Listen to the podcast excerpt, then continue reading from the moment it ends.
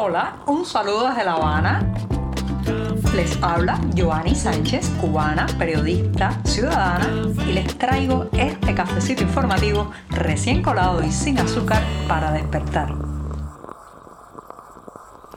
primer jueves de este año. Esto merece un buchito de café amargo y largo, porque ya saben, nací un jueves y cada jornada como esta celebro el regalo de la vida. Voy a darme este buchito mañanero y después pasaré a comentarles los temas principales de este 4 de enero de 2024, una jornada que ha amanecido aquí en la capital cubana soleada pero todavía fresca. Llevamos chaquetas, abrigos, nos protegemos de la baja de las temperaturas que serían risibles en otras partes del mundo. Estamos alrededor de los 20, 22, a veces un poco menos eh, durante la jornada y en la madrugada mucho más fresco, pero sí es bastante para la media cubana. Así que protejan mucho a los ancianos, fíjense en las personas vulnerables que no tienen un techo, regalen un abrigo si les sobra, una cobija, una frazada, una manta y un plato de sopa caliente. Voy yo con este buchito amargo ahora mismo.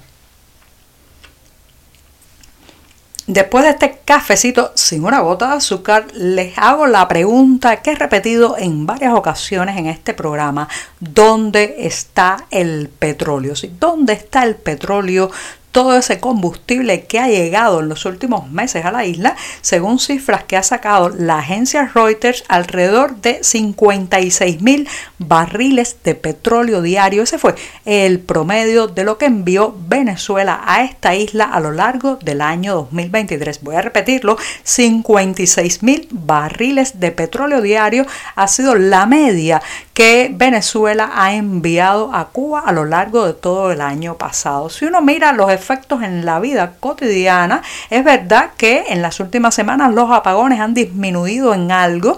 Eso puede significar también que la gente está consumiendo menos electricidad debido a la baja de las temperaturas que ya no obliga a encender los ventiladores ni los equipos de climatización. Pero en la vida cotidiana seguimos viendo los problemas de la falta de combustible, la recogida de basura que no se hace a tiempo, el transporte público colapsado, el transporte interprovincial que es un quebradero de cabeza, muchas oficinas oficiales que cierran a ciertas horas porque simplemente no pueden mantener la electricidad encendida debido a los recortes por la falta de combustible. Entonces uno se pregunta, ¿y todos estos barriles de petróleo dónde han ido a parar? Hace semanas la refinería Ñico López de La Habana está apagada, lo sé porque la veo desde mi ventana todas las mañanas al despertarme. Otra cosa es que se mantienen los recortes, las justificaciones, incluso ahora mismo en la mayoría de las gasolineras de este país no se está vendiendo combustible, está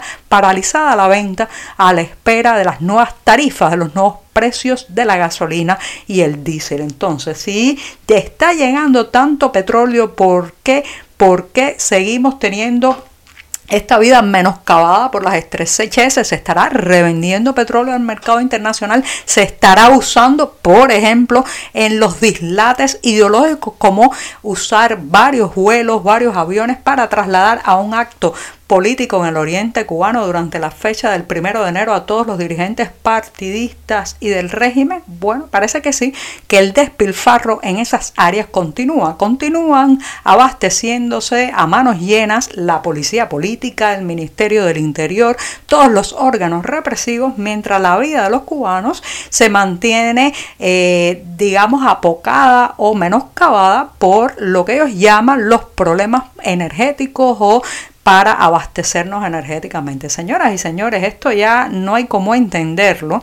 Esto, eh, en la medida que más recortan, nunca se vuelve a cierta normalidad anterior. Recortan, recortan, recortan y es el sector residencial, cívico, ciudadano de los individuos y las personas el que sale más afectado. Por ahí arriba, parece que nadan en piscinas de combustible, un combustible que no acabamos de ver por acá abajo y que además no está llegando ahora mismo a las gasolineras y se está llegando, lo están guardando para el momento en que apliquen el paquetazo y suban los precios. A lo largo del año 2023, que recién acaba de finalizar, más de 18.000 cubanos pidieron refugio en México. Sí, llegaron a ese país norteamericano y pidieron ante las autoridades, específicamente eh, pues las relacionadas con otorgar el refugio a los migrantes, un amparo para poder mantenerse en territorio mexicano, muchos de ellos por el tiempo que necesitan para eh, pues encontrar la vía de seguir la ruta hacia Estados Unidos, que es el objetivo fundamental de la mayoría de los migrantes que salen de Cuba por esa ruta. Una ruta que, como saben, tiene su puerta de entrada muchas veces a través de Managua, Nicaragua, donde el dictador Daniel Ortega ha facilitado la entrada con exención de visado a los cubanos para, de alguna manera, también bajar la presión social aquí dentro de la isla y provocarle una crisis en las fronteras eh, eh, sureñas a los Estados Unidos, a las administraciones estadounidenses.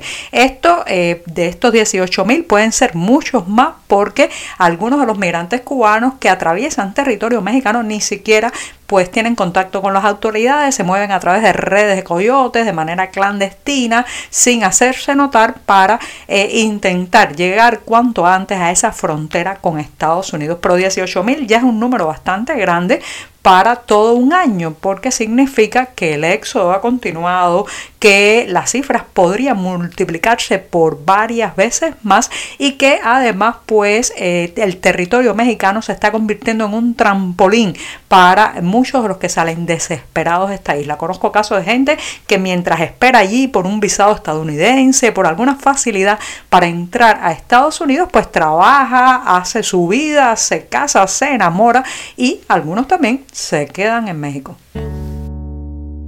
Ayer poco después de grabar y publicar este programa, los vecinos de la zona donde vivo, que es una eh, parte cercana al Ministerio de la Agricultura aquí en La Habana, se alarmaron muchísimo cuando el humo comenzó a llenar toda la zona. El humo provenía de un basurero, uno de esos basureros que les he contado están encerrando a nuestro edificio en un anillo de inmundicias y que lamentablemente no es un panorama propio solamente de este barrio donde vivo, sino que se repite la escena Saxena por toda la capital cubana y por toda la isla. La basura se acumula, se acumula. Estamos viviendo una verdadera epidemia de desperdicios por todos lados y ayer en nuestro barrio pues uno de esos basureros se incendió generando un humo bastante tóxico. Hay plásticos, desechos de todo tipo en esa montaña de basura a la que hemos apodado Doña Basura en nuestro barrio y eso hizo que tuvieran que venir los bomberos a apagar las llamas. El basurero sigue allí, ahora está un poco chamuscado y pero sí allí. Ayer cumplió 50 días desde que la empresa de comunales no pasa con sus camiones a recoger los desechos en este barrio. Hay zonas de la capital donde ese número de días se extiende mucho más, incluso llevan meses y meses. ¿Hasta cuándo va a ser esto? Un país que está tratando de atraer turismo, un país cuyas autoridades se pavonean de tener una sanidad pública universal no puede tener esta situación con la basura. Esto es un problema epidemiológico serio, señoras y señores. Un turista que llega aquí a La Habana en estos momentos y ve esas montañas de basura por donde quiera, la próxima vez no va a elegir como destino Cuba porque querrá cuidarse su salud. Los casos de leptospirosis están aumentando. Los casos de enfermedades asociadas a toda esta porquería y esta suciedad que nos rodea también van creciendo. ¿Por qué siguen construyendo hoteles de lujo y no invierten en camiones de recogida de basura, mejorar el salario de los trabajadores de comunales y una serie de acciones a ver si no nos ahogamos entre la basura o el humo tóxico que despiden los basureros cuando se queman? Colocar en el centro de la atención y también del reconocimiento a esas personas que tras largas décadas de trabajo se han jubilado, están ahora mismo muchos de ellos solos debido a la emigración de sus hijos y sus nietos, es algo muy necesario en la sociedad que vivimos. Justamente ese es el centro de un concurso, en realidad son tres concursos en uno, que ha lanzado el Observatorio de Envejecimiento, Cuidados y Derechos bajo la iniciativa Cuido 60. Se trata de un certamen que incluye al menos tres categorías. Una de ellas es fotografía, la otra cuentos o narrativa y por último audiovisual. Todos aquellos que quieran participar tienen hasta el próximo 15 de marzo para enviar sus obras. Eh, las bases y el lugar a donde enviarlas los pueden encontrar en un enlace en la cartelera del diario digital 14 y medio. Eso sí, les adelanto que se trata de presentar obras que reflejen la realidad de las personas mayores en la isla, de esos ancianos que vemos cada día, muchas veces eh, unidos a eh, las larguísimas colas, la espera por los productos básicos, la desesperanza y la soledad, pero también cargados de testimonios y sabiduría, esa sabiduría que tanta falta nos hace como nación, a ver si no volvemos a cometer los mismos errores. Y con esto sí, me despido hasta mañana viernes, el último día de la semana, con este cafecito amargo. Muchas gracias. Por hoy es todo. Te espero mañana a la misma hora.